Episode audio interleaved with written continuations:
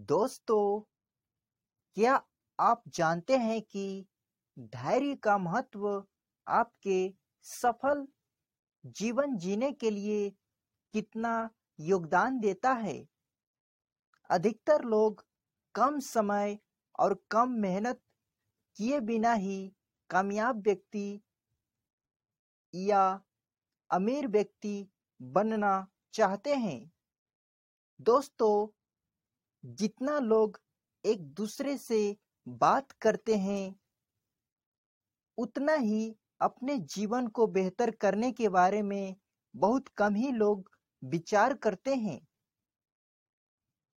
आजकल अपने आप को दूसरे व्यक्तियों से ऊँचा या बड़ा दिखने के लिए दिखावा ज़्यादा करना पसंद करने के कारण अपने स्वयं के बारे में जानने की क्षमता को खो बैठते हैं।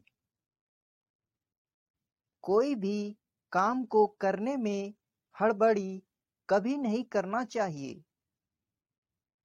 हड़बड़ी में कार्य करने से स्वयं का नुकसान होने की संभावना लगातार बना रहता है।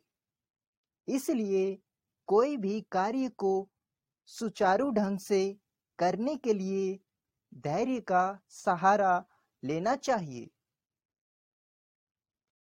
कहा जाता है कि धैर्य के साथ किया हुआ कार्य अधिकतर बार सही ढंग के साथ साथ सफलतापूर्वक हो पाता है।